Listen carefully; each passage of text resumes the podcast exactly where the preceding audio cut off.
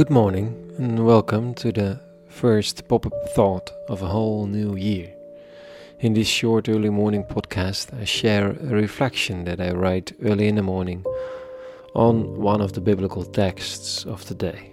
It's a way to start the day consciously. Today, with the title Dare to Follow.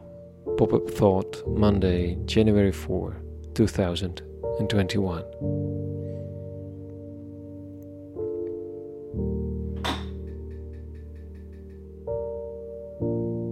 It's all still a bit rusty, you know.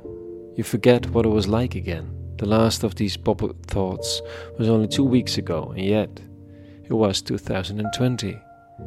It was before Christmas, and important to me, it was in another house. Since a week and a half, we we are living in a small townhouse in the Amsterdam inner city, also known as the Jordaan, as part of an artistic community.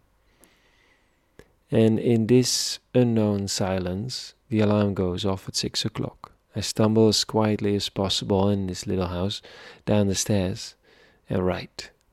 The idea was four years ago to create a moment of silence and contemplation by taking an early morning look at the centuries old Bible readings of the day, a Catholic reading schedule for the daily Mass, and then start to write whilst thinking and I still do, with no more than intuition and a deadline, because 7 o'clock it has to be finished every morning. Today it is exactly that, that intuition, that following, that fascinates me. What do you follow? And above all, what don't you follow? And what do you leave behind?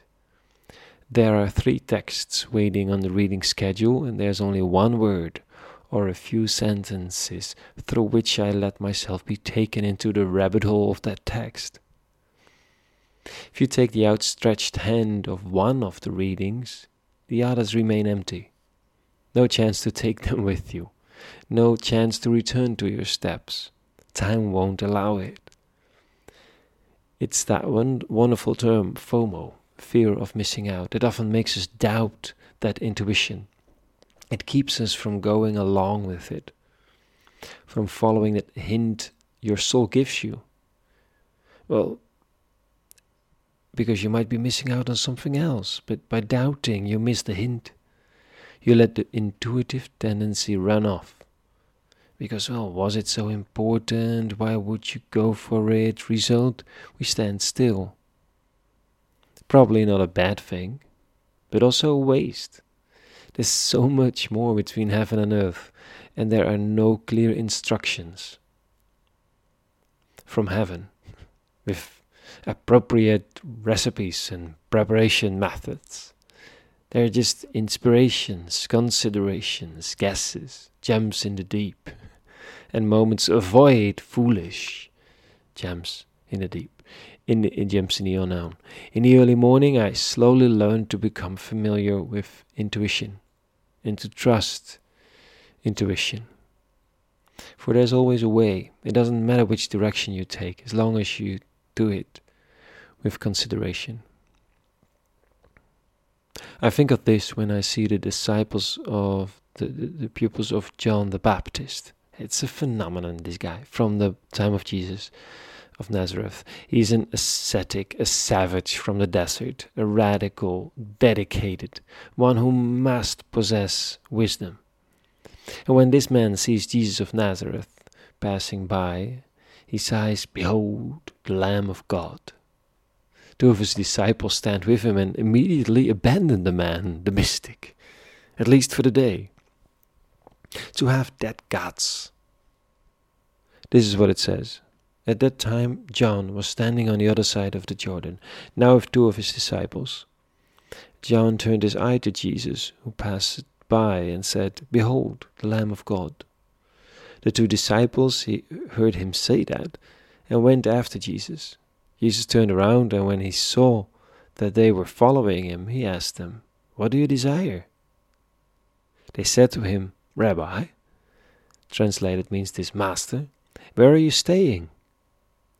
He said to them, Come along and see.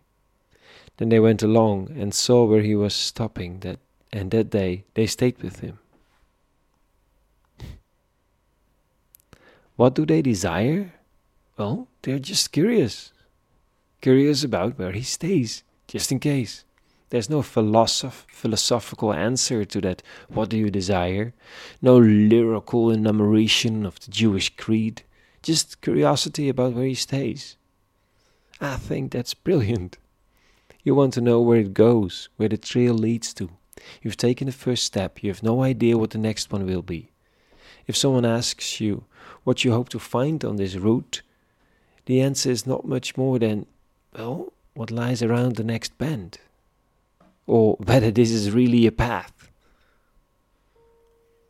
The action of John's two students, daring to follow immediately and then see, eh, well, it proved to be at least enough inspiration this morning, on the first pop up morning of the year.